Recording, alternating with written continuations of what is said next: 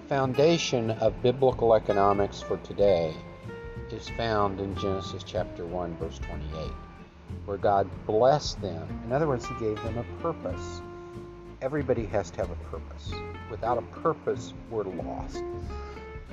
and God blessed them and told them to be fruitful, to multiply, to fill the earth, to rule over it, and to su- subdue it to God's purpose.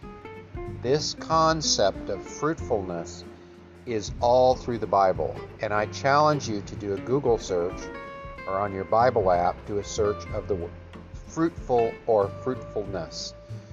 This is an amazing concept that is overlooked. It isn't just spiritual, it is physical as well.